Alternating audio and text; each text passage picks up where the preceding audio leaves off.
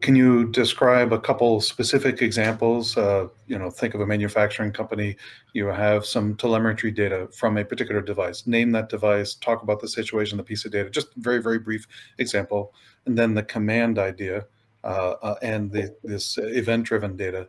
Talk about a couple examples uh, to compare and contrast to really help everybody listening to this podcast get a good grip on it. And then Matt, uh, throw it over to you after that to talk about some of the pros and cons, what your thoughts are. So, Jeff, let's make it real. You know, remove Dave kicking me out of the out of the podcast and your kids ignoring you. let's get to I was going to use the example part. of uh, the meeting has started now. You better join because Dave. Dave's That's good. That's better. Yeah. So, um, yeah, quite a common example is, um, yeah, the the recipe download uh, example. So I have a, a, production line that may be making widgets, and it might have different widgets coming down the line one after the other to a workstation. And um, you know the widget arrives at the workstation. That's an event. Widget arrived. Um, but now there's a command that needs to be fired by something that says, okay, I need to now grab the recipe for that particular widget and send it to a machine so that that machine now needs to do something for that, that process. Uh, so we have an event which is, you know, this thing has happened, the widget has arrived at the, at the work cell. And now there's a response to that event, which is a command to download a recipe uh, into the control system, perhaps, you know, as an example and typically, uh, you know, an MES system would be issuing that command, uh, maybe to another microservice or to another uh, piece of software to say, please download that recipe. And where the you can get a whole bunch of different failure scenarios is what happens if I if I receive that command to download the recipe and I can't for some reason. What happens to the command? Uh, you know, do I retry? Do I you know put that into a failure queue somewhere and, and you know request help from an operator? Uh, you know, there's a whole bunch of scenarios there. And uh, as we get more and more involved in cloud native distributed systems, this this uh, scenario and this challenge becomes exponentially more difficult. So imagine that uh, imagine that I haven't got one application that can download a recipe for me. Imagine I've got a, a cluster of three, all the same, all have the capability of downloading the recipe, and I can send my command to any one of the three. Um, so maybe Matt and Dave and Kevin all have the ability to, to download this recipe and I can send the command to any of them. So I send it to Kevin. Kevin tries to download the recipe, uh, but runs into an issue. Um, so you've received the command, right? Uh, I've told you, you, you've accepted the command, you've tried to do it. But what happens if you fail? Uh, I need to know, as the person who issued the command, that you you've not been able to execute that command, and now I need to decide whether I need to reissue that to Dave um, to give him a try, or whether you know I, I need to abort and, and, try something else. So there's some very complex uh, handshaking that needs to go on, not just at the message level, but at the application level with acknowledging the execution of a command versus the receipt of a message. Uh, so then, how is it that MQTT falls down on this job, or PubSub, etc.? Yeah, MQTT does not have the ability to manually acknowledge a message. So a message is automatically acknowledged when it's received by the client in almost all the client uh, libraries, uh, MQTT client libraries and very, very few of them actually allow you to manually acknowledge the message. So as the piece of software that's executing a command, in most other transport protocols or, or, messaging protocols like RabbitMQ or Kafka even, if I if I receive a message, I can automatically acknowledge the message, uh, which which you can do for for broadcasting and streaming and so on.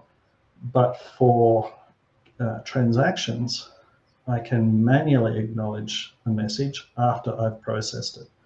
So that allows the broker to, to retain the message, know that you've received it, know that you're working on it, but I'll keep it until you tell me that you've actually processed it, and then I can remove it off the queue. And if, if that times out, uh, or you come back and say, actually, no, I, I negative acknowledge that message, I, as the broker, can then pass it off to Dave to have a go and then Matt to have a go. Um, that capability is missing in MQTT. Yeah, so this idea of uh, the client server relationship is uh, tightly coupled to one another. To that's where commanding is very strong, and uh, you can see this in OPC UA, for example, where they have the concept of a method, and a server can expose its methods can expose what parameters it needs for those methods. And then when a client calls a method, the server will reply back with some response code. Either the command was successful or it had any number of failures with trying to execute that, um, that method. So with MQTT, however, you've introduced this idea of a middleman, of, of the broker. And so the client is connecting to the broker and it's sending its command. But the whole idea of MQTT is I give it to the broker and then I don't care after that. The broker's job is to get it to where it should go. But me as the publisher, the idea of MQTT is that it's offloaded this idea of me as a publisher caring however many people are out there to receive my data. So for publishing uh, telemetry, that's um, it's almost like a one-to-many relationship typically, where you have one publisher, one source of data, it sends it out with one packet, and then the broker can fan it out to as many clients as needed. So it's a very one-to-many relationship. But commanding is the opposite, where you typically have um, it's one-to-many in the opposite direction, where or it's almost one-to-one, where you have the one uh, source of the command that says I want this to happen. It's going to send it to the broker, but it wants to also know did the broker then send it to the application, um, and then did the application process it correctly so then it needs to receive a message back through an, an additional two hops. So if we walk through the, the process, uh, I want to send a command, I send it to the broker. MQTT would acknowledge that and said, oh, I received your, your message. Even if you do QoS level two, which is a handshake back and forth to say that I did in fact receive your message and I'm only process it one time. So MQTT can tell you that but that only tells you one step of the process. It only tells you that the command got from you as the source of the command to the broker. And that's all that you know. You don't know what happens on the other end. You don't know if anyone is even listening to receive the command, for, um, for example. So you could be sending a command to the broker and no one be connected, and it just goes into the bit bucket because no one is actually there to receive the command. And you, as the person giving the command, wouldn't even know that no one's listening you think the process is going swimmingly, but in fact, uh, everyone's disconnected and, and off doing its own thing. So the idea that this is where it, uh, it's at the application level, really, uh, if MQTT, or you modify MQTT to help in this regard, because MQTT only has the concept of telemetry. It doesn't have the, the concept of a command response uh, within its architecture. So this idea that you're going to publish a special type of packet and the broker knows, oh, I'm going to send this ARN, and then to the, the subscriber, I'm going to send it ARN, and I'm expecting for acknowledgement from the subscriber, and then I'm going to forward that acknowledgement back to whoever uh, produced it. And so um, that is a totally new concept of MQTT, and there's really no way of standardizing it. Um, Sparkplug it, it itself hasn't standardized it, so that could be a potential area for um, Sparkplug to help solve it of um, this idea of I got a device, I want to send a command to it and standardize what how should that be packaged and then what is the, the standard responses back to it. So I'm going to summarize a lot of what we've talked about, uh, talked about to help people catch up.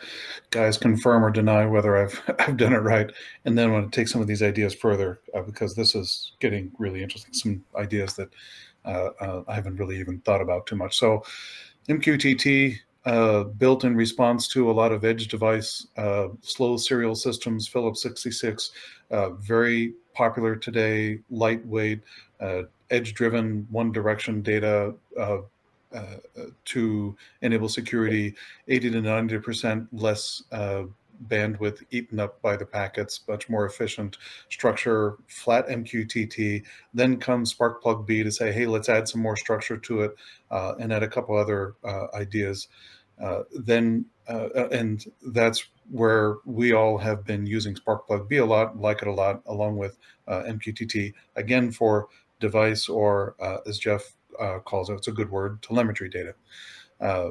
Then we look at all the other data systems in a manufacturer that we want to work with. We'd like to get some really good contextual data from the ERP system. Uh, we'd like to get uh, some results or uh, planned downtime uh, from the CMMS. We'd like to be able to send data to the CMMS. We'd like to integrate with other applications. We'd like to get into that very straightforward situation that Jeff talked about, recipe management. Uh, there's an event, product arrives at a station, let's download the uh, the recipe. But the weakness, it sounds like, because we are talking about MQTT data brokers, it one-to-many relationship, send the data off. It uh, then goes to this middleman, the data broker, and then I have no idea what happens to it. As the the most we can do, uh, that I think Matt you had clarified, the most we can do is set QoS to uh, two, and then we can at least get a response back uh, to the sender that the middleman received it. But after that, it's as you say, goes off into the bit bucket. Yeah, um, if you think about the the movies when there's a drop where you know I'm a spy and I need to get the information to my handler, uh, I'm now yeah. going to take the message. I put it under the rock. I know I've put it under the rock. I have no idea whatever happens to it after that. Did somebody else get it? Did did it get back? There, there's not the acknowledgement type of thing. So that's okay. from a, a very basic level what's happening. Is I know the message what got to the rock, but I have no idea what happened afterward. Okay, so then bringing in the unified namespace because a lot of this conversation uh, is really around the unified namespace. So we have the telemetry data into the unified namespace, enterprise site area line cell. So think of you know, uh, I live in Pittsburgh, so let's say we have a Coca-Cola plant in Pittsburgh. So Coca-Cola Pittsburgh uh, bottling line, line two, uh, bottle cell with. Um, Allen Bradley or Siemens PLC, uh, and then you can see the data uh, under that particular node in the tree leaf uh, structure. But we want to start to get other contextual data into the system at other levels. How do we do that? Uh, and that's really what we're talking about. We can use client server discrete connections uh, with APIs and uh, databases and use ETL tools, batch processes, but it's not real time, which is really what we want. So let's look for something better. Uh, uh, again, uh, the knowledge knowledge graph or GraphQL as an API, so to speak, works well because it can not only query allow querying data, but also subscribe to data as well.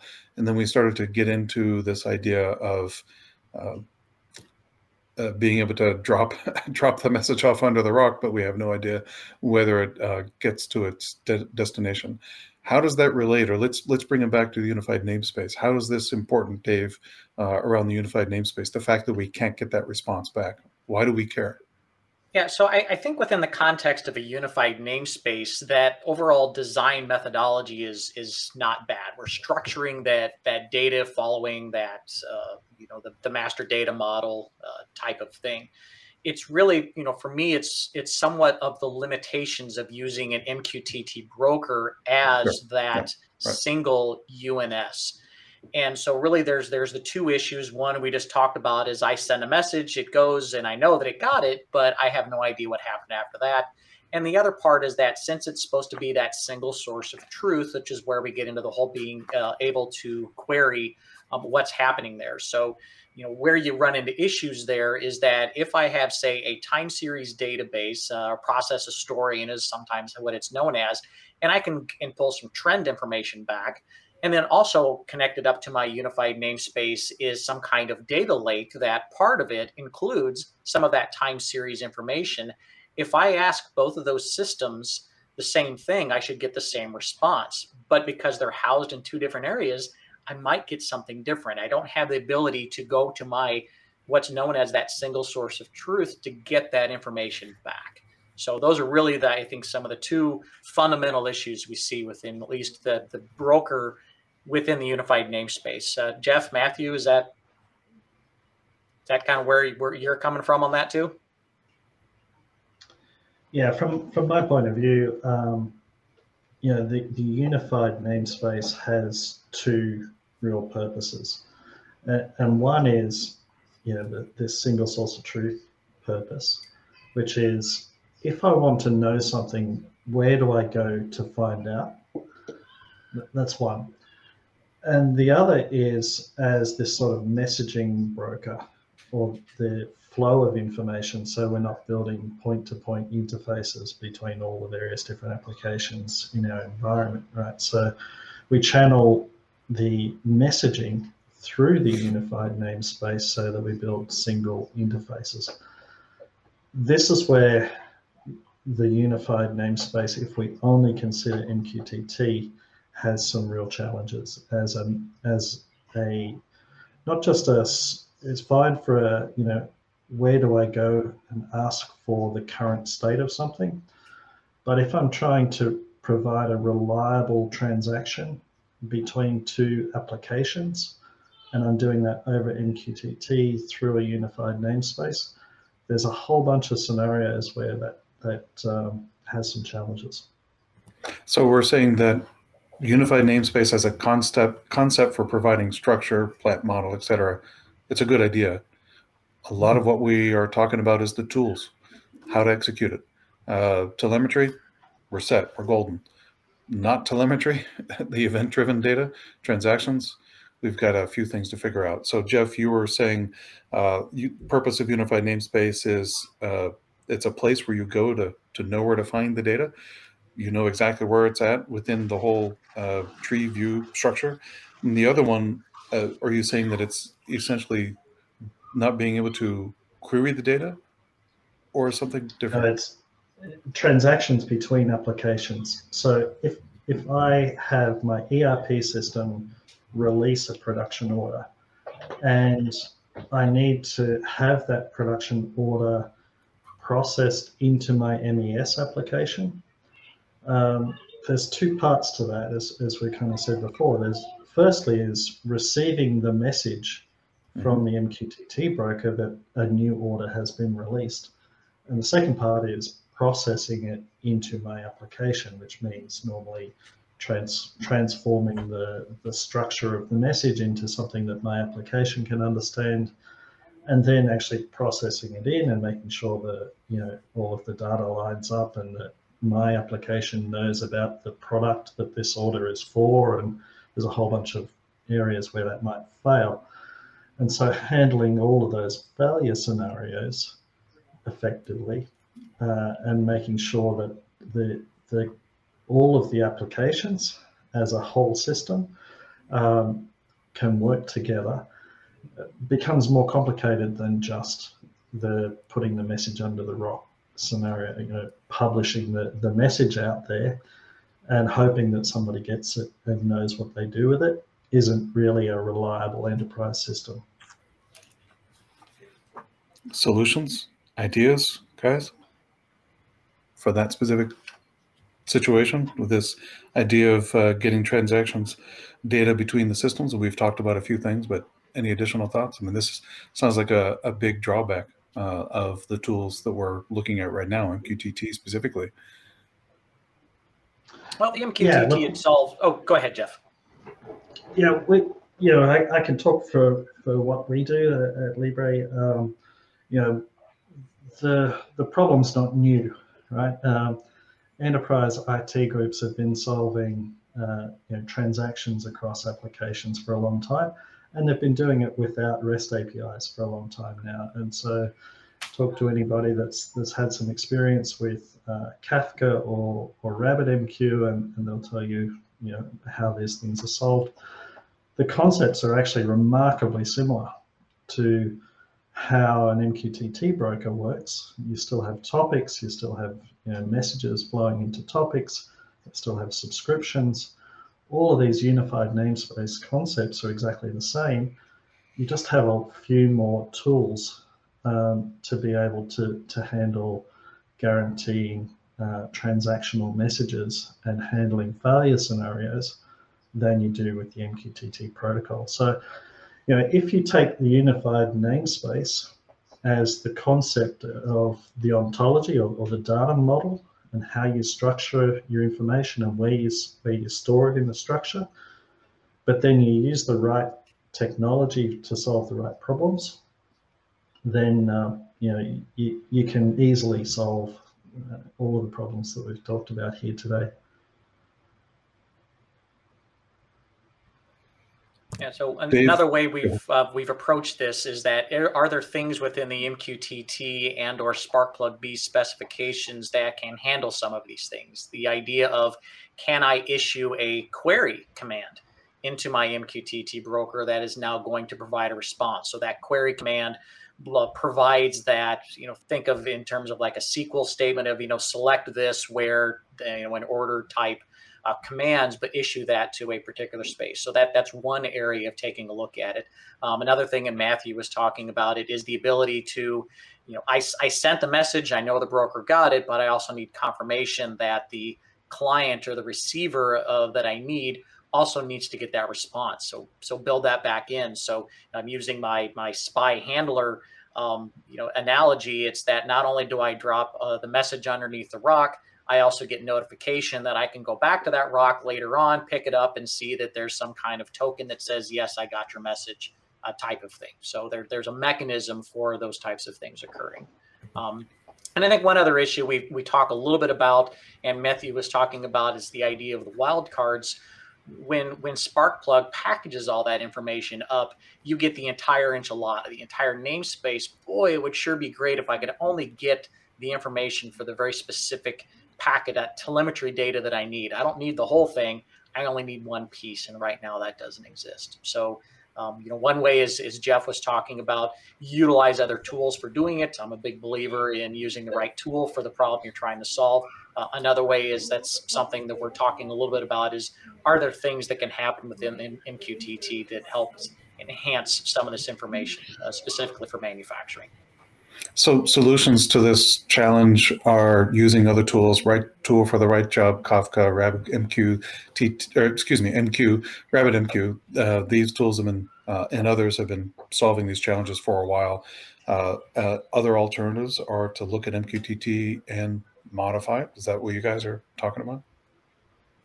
Yeah, MQTT and Sparkplug as well. Um, I know that I've I'm making uh, several suggestions to the Sparkplug working group on how can we extend right, the existing uh, definition of Sparkplug to make it more uh, compatible or uh, more palatable for IT systems.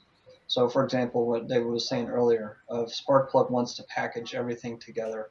So, if you have a PLC that's publishing its data, it's going to take all of its metrics that it has available, put them into a single packet, and then publish that to the broker. And that works well because the typical use case is that you have a single SCADA system or HMI, and the assumption is that SCADA HMI is going to receive everything. So it cares to know about every single uh, metric that exists, and so it makes sense to optimize to reduce the bandwidth to package everything together as tightly as you can. But in the IT world, or when you're when you're going up your enterprise, um, it becomes more and more apparent that you have you don't have one HMI or one SCADA, but you have many, many, many applications that don't care about everything. They care about very specific things. And so there you almost have to translate from the Sparkplug way of doing things, where it packages everything together in a binary um, format, to where you flip it over to going up in the enterprise of a way that's more digestible in small chunks. So can I translate from the binary way that Sparkplug has to a JSON way? And can I split it from the, the blob of all the metrics together into a topic tree structure to where I can subscribe to just that one temperature value? So for example, if I have an application up in the enterprise where I'm trying to read all the power levels of the of all the equipment across the entire enterprise, and all I care about is power usage because I'm trying to monitor my energy consumption for the purposes of being a sustainable company.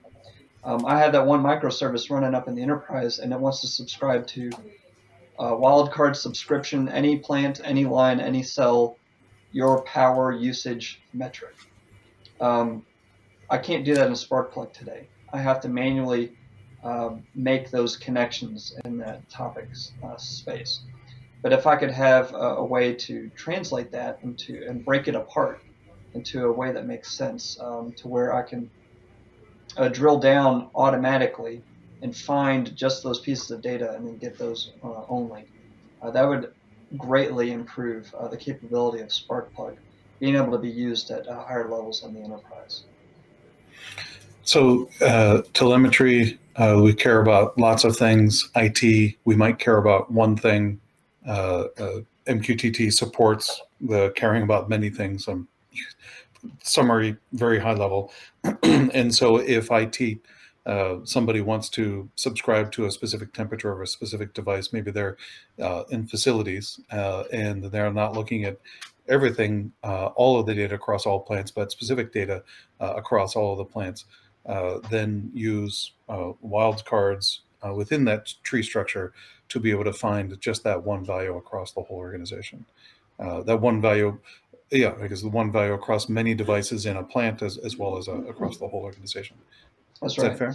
And yeah, that transformational um, function can also be to where we actually are modeling our business to have a separate area within our namespace that's going to house all that power usage information, just to use an example.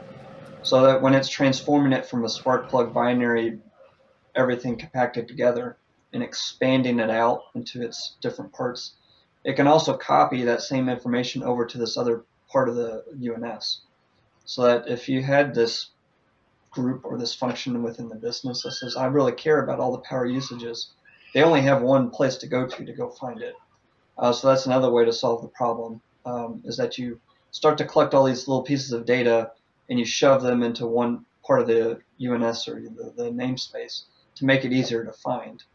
Uh, and you can do that with any number of uh, pieces of data where you're just either copying it over, replicating it to move it to make it more organized, or you're actually doing some kind of transformation on it and then moving it to another place so it becomes less raw data and more informational. So that's all this whole other level of that we really haven't talked about is taking telemetry data and converting it into information. Um, what's commonly becoming referred to as data ops. So that's a whole other layer of the the UNS architectures, being able to transform data and um, shove this data that's coming from disparate systems into a way that's organized uh, within other people of the business. They, they're able to understand what this data is and, and why they care about it. Yeah, it's a, it's a big challenge. Uh, are you saying that uh, one of the the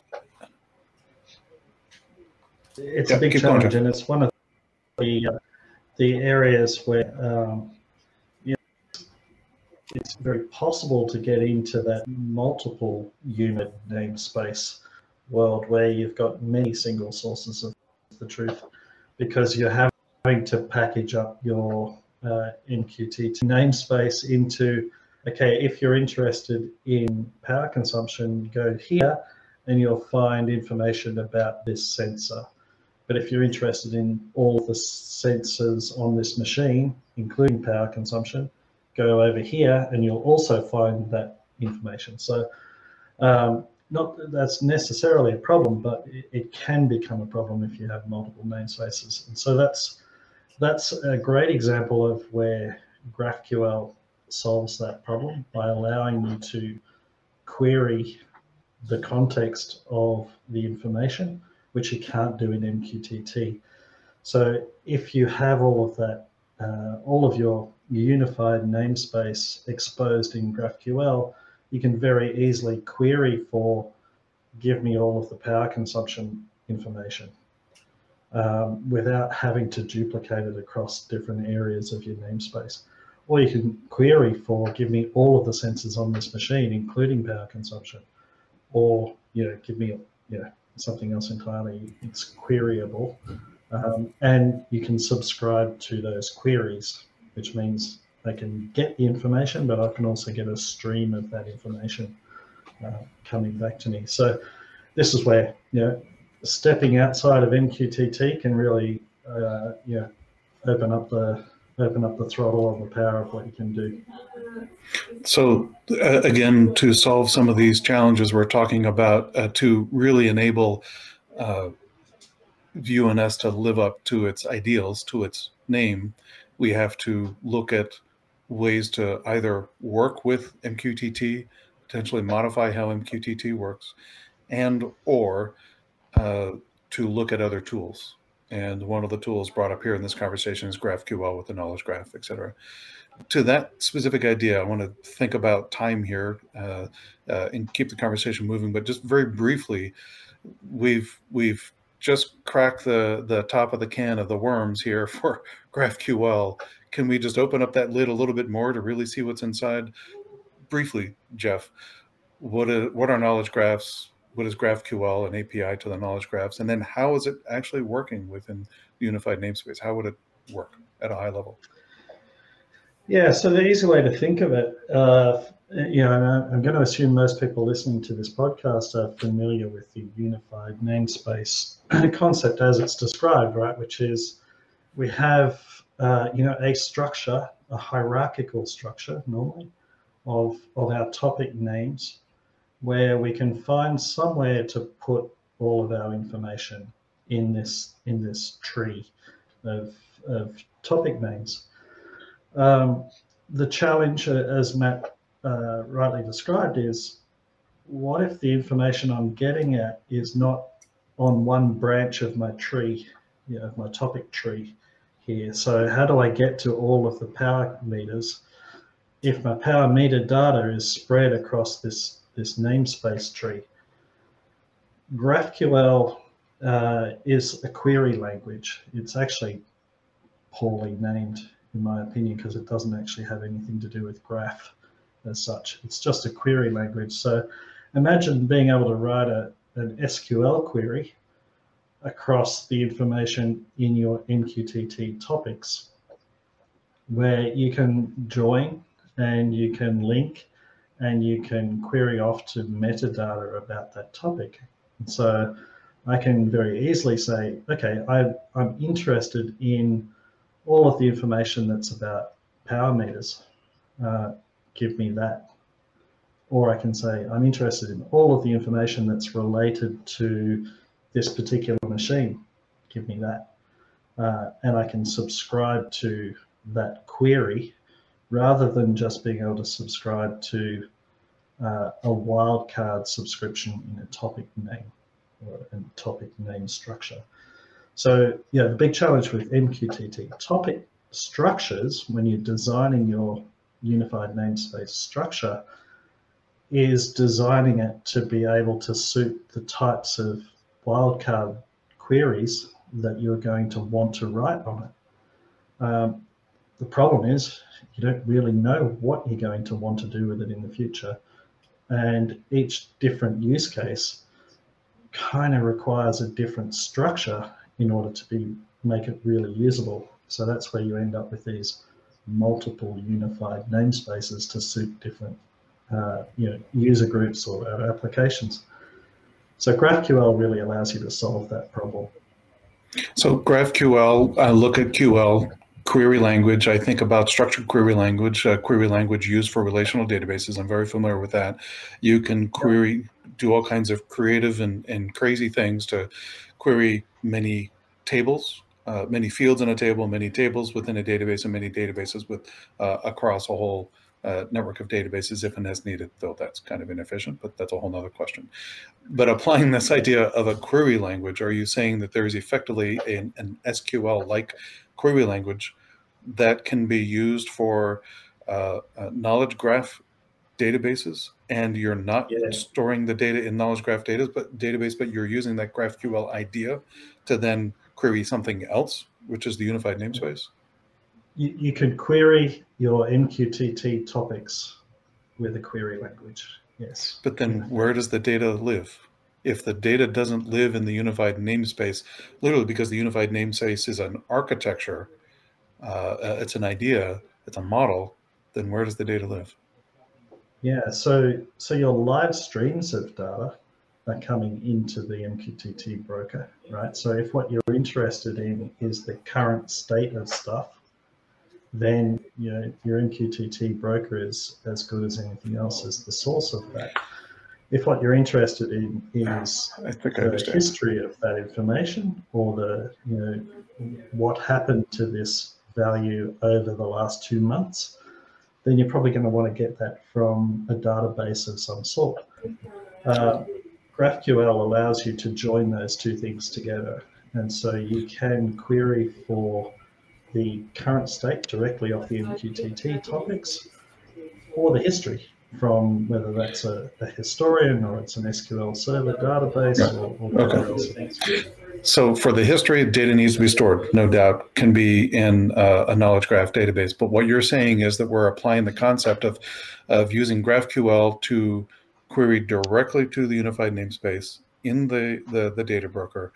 And because you had said earlier, connecting an idea, GraphQL can do subscriptions. So essentially, you Mm. you are writing instead of using wildcards within the namespace structure that Matt's talked about, we're using a GraphQL query to watch effectively to watch the the namespace in the data broker with its own structure, wildcards or, or not, however you write that out. Uh, and then because it can do subscriptions, joins and all of that. bada bing. Yeah. All right. Yeah, the, Yeah. the MQTT is very limited on, and Jeff was right to point this out, is that if you're trying to architect your topic namespace about how am I going to organize all my data and what topics they use to make it easy for consuming applications to know what topics to subscribe to to then get the data that they want. That is an impossible job to create a topic structure that's going to satisfy all the use cases because you, first off, you're not going to know all the use cases that are there today, Yeah. and then all the future ones you'll never know Yeah. about. So it's impossible to know that, and so you might as well give up on that, on, on that effort. And so what Jeff's talking about is this: you create this abstraction layer on top of that. That's going to abstract away the MQTT broker. It's going to abstract away the database. It's going to abstract away all the other sources of data, and almost like an analogy of a restaurant is that you as a customer come in you provide your order to the waiter. The waiter then goes back to the kitchen. You don't know what's happening in the kitchen. It could be chaos. It could be they go next door to the store to get the, the food that they ran out of, and then but the waiter comes back with what you requested. And so, an architecture like that is what's going to enable um, it to be scalable because again, the technologies that are needed, there's no one solution to this. It's you're going to have to put together and piece together um, a tech stack of sorts to be able to supply all these different use cases. And so that you want to hide from the consuming applications because that's very complicated. There's too many interfaces to know how to interface to each of them. So if you can provide that single API or that single, um, again, and that's what UNS is trying to be is if you need anything, any data in the business, you come to me and ask, and I will find a way to get it to you. Um, and then on top of that, it's ask me in this way, and then I understand what you're trying to ask for, and then I will know how to go do it for you. So the UNS is both a single location that everyone can go to, and it's also that uh, agreed upon organization of all the data. Well said. Well said. Uh, you're starting to summarize like I was just starting to, to think about summarizing to, to start to wrap up. Uh, one thing I wanted to throw out uh, just for fun is I've heard out there in the ether that there is a, uh, a Parris method and a Schultz method for, for the unified name. So what's up with this, guys? Come on, just briefly t- tell me what, what's up with this.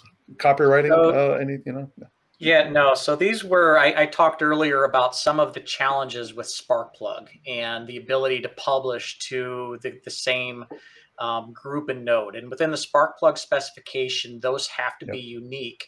So if I want to bring in and, and structure that ISA 95 enterprise site area line cell, I really can't have a plant broker where I'm now publishing um, from a particular you know PLC directly into that because I'm going to run out of that topic namespace because I want to publish enterprise site area line cell. Well, because if I use the plant and the area as my group and node, I can only have one item doing it. So the way that I go about solving that is that you set up multiple namespaces with multiple brokers and I publish to that that common broker because the group node idea concept is that it's a logical grouping of devices. So if I'm in my uh, packaging area, I'm going to have line one, line two, line three. That's a logical grouping. So I would have packaging line one, um, so to speak, as a, for ex- an example. And then I'm going to have other brokers or other applications that are now consuming from that and can, is that is part of its overall namespace as well. So I can roll those up into now have that site and then have those area brokers as my group node ID type of thing. So that's the way I approach it is that I can have these semantic models utilizing the enterprise site area line cell as part of those group node device IDs per the specification. So that's that's the so-called Schultz method. And the Parris method? Yeah, so this is all stemming from what is appearing to be a limitation of Sparkplug of when you're trying to integrate Sparkplug into the entire enterprise.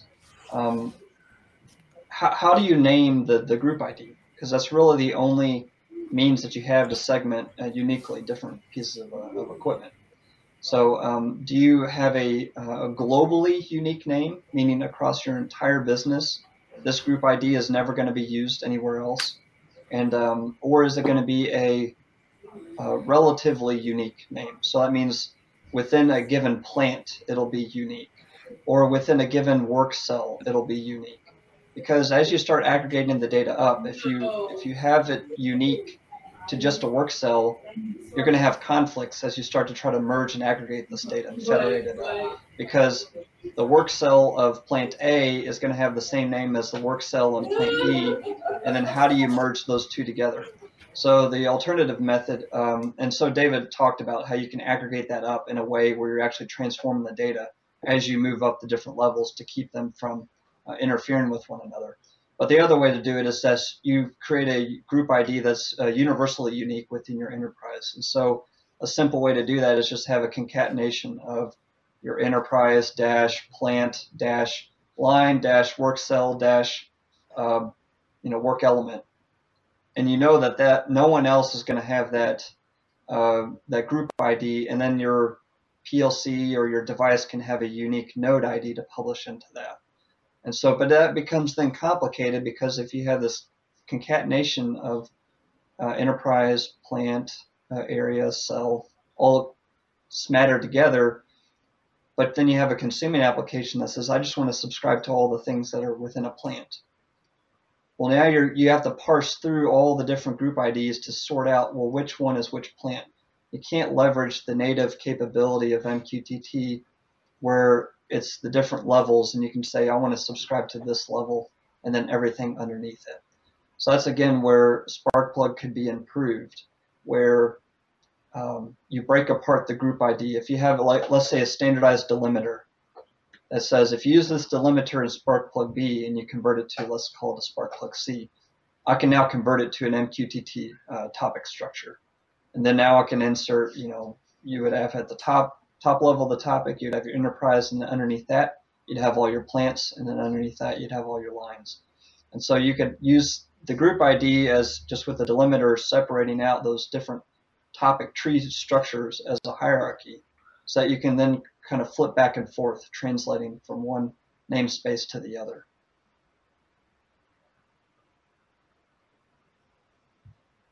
You're muted, Kevin. So there's got to be somebody in every call. It was me. Uh, so looking at the time, we've got to start wrapping it up. Uh, a lot of heavy stuff. Thank you, Matt. Mm-hmm. Thank you, Dave, for for your unique methods. Uh, we have talked about a whole lot of ideas starting from the ground up of what is MQTT and Sparkplug B, what's the unified namespace and challenges for each of these. We, we've maybe opened up uh, and talked about uh, openly the, the, the questions, uh, have thrown around a few suggestions uh, about possible ways to solve, but it's not done yet. The solution is not staring us in the face, the, the one single solution. What I would love to see happen, and maybe it can happen, is that we can get together again and continue the conversation with a couple more uh, members on the on the panel here. Uh, but with that said, uh, let's go one more last round for a minute each of you to give some final thoughts, either to summarize or open up yet another question. Feel free that we can continue the question, the conversation later. Jeff, why don't you go first? Uh, I'll spend a minute describing the Noonan method. Uh, like. so, um, I have to hurry. It's got to be one. Like, like, yeah, you know, we can't have a Schultz method and a Parris method when they get left out. So, um, my method is leave Sparkplug B as a data source not as part of your unified namespace. So yeah, connect to your PLC tags or your sensors and devices with Sparkplug B, you get great discoverability. Then transform that information from Sparkplug B and put it into your namespace. Um, ideally, put a GraphQL API over the top of that so that you can access it easily um, out of out of that system. Store it in a in a uh, a graph native database even uh, if you like and uh, and even put a time series database plugged into the side of that uh, with a whole enterprise model attached to it. That's uh, that's the Noonan method you can read about it on libramfg.com so it already exists. Nice. Yeah. great summary. Good. Thank you Jeff.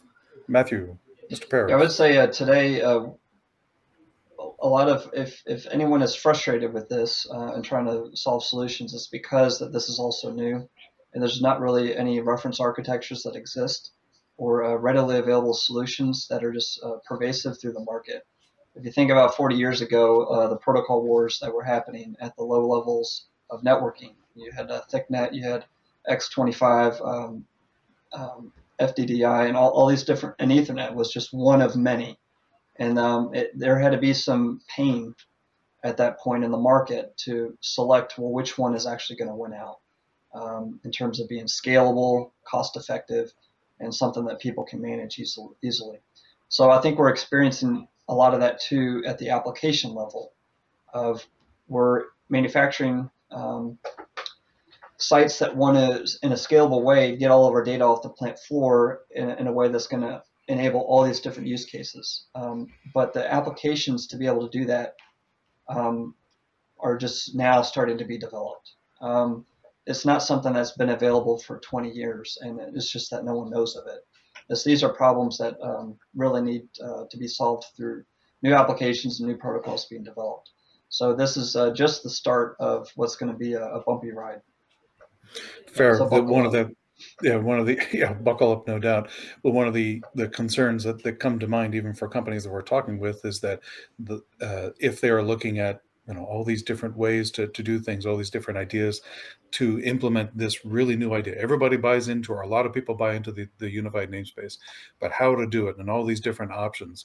And people want to make sure that they select the method that's going to work and be future proof uh, uh, you know somebody who back in the day didn't select Ethernet probably had to do a lot of rework. And, and my concern is that that whole idea is going to worry a lot of people and stop them from moving forward.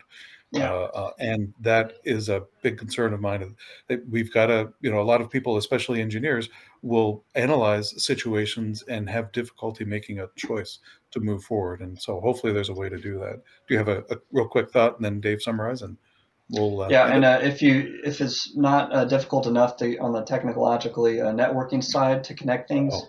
just try to uh-huh. get a um, company to agree on how the UNS should even be structured.